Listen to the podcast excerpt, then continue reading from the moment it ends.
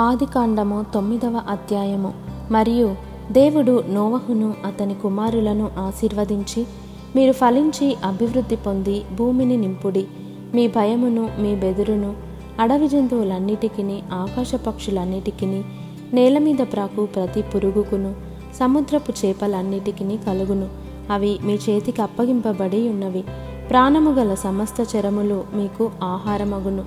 పచ్చని కూర మొక్కలనిచ్చినట్లు వాటిని మీకు ఇచ్చి ఉన్నాను. అయినను మాంసమును దాని రక్తముతో మీరు తినకూడదు.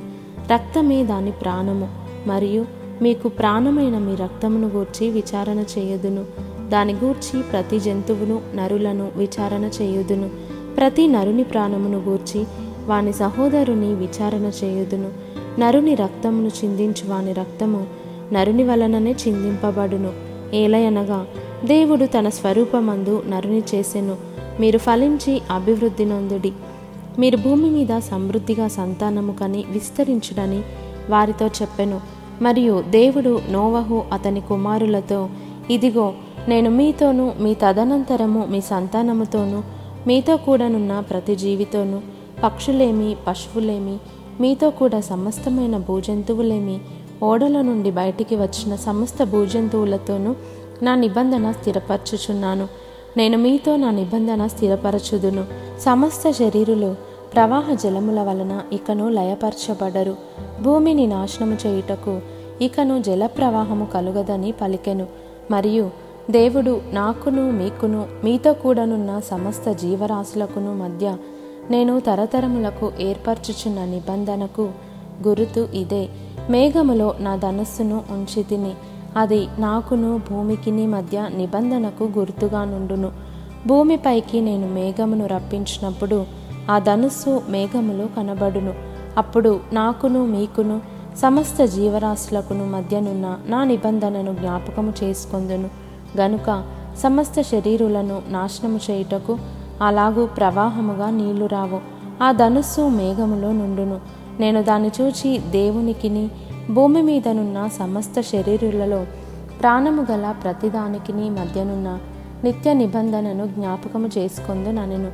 మరియు దేవుడు నాకును భూమి మీదనున్న సమస్త శరీరులకును మధ్య నేను స్థిరపరిచిన నిబంధనకు గుర్తు ఇదే అని నోవహుతో చెప్పెను.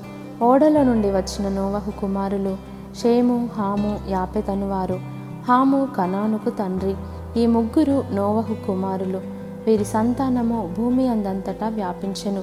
నోవహు వ్యవసాయము చేయనారంభించి ద్రాక్ష తోట వేసెను. పిమ్మట ద్రాక్షారసము త్రాగి మత్తుడై తన గుడారములో వస్త్రహీనుడుగా నుండెను.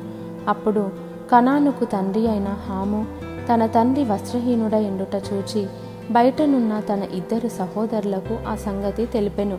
అప్పుడు షేమును యాపెతును వస్త్రం ఒకటి తీసుకొని తమ ఇద్దరి భుజముల మీద వేసుకొని వెనుకకు నడిచి వెళ్ళి తమ తండ్రి దిశములను కప్పిరి. వారు ముఖములు వెనుక తట్టు ఉండుట వలన తమ తండ్రి దిశములను చూడలేదు. అప్పుడు నోవహు మత్తు నుండి మేలుకొని తన చిన్న కుమారుడు చేసిన దానిని తెలుసుకొని కణాను శపింపబడినవాడై తన సహోదరులకు దాసాను దాసుడగును అనెను. మరియు అతడు షేము దేవుడైన యహోవా స్తుతింపబడును కాక కణాను అతనికి దాసుడగును. దేవుడు యాపెతును విశాలపరచును. అతడు షేము గుడారములలో నివసించును. అతనికి కణాను దాసుడగును అనెను. ఆ జలప్రవాహము గతించిన తరువాత నోవహు మూడు వందల ఏబది ఏండ్లు బ్రతికెను. నోవహు బ్రతికిన దినములన్నీ తొమ్మిది వందల ఏబది ఏండ్లు అప్పుడతడు మృతి పొందెను.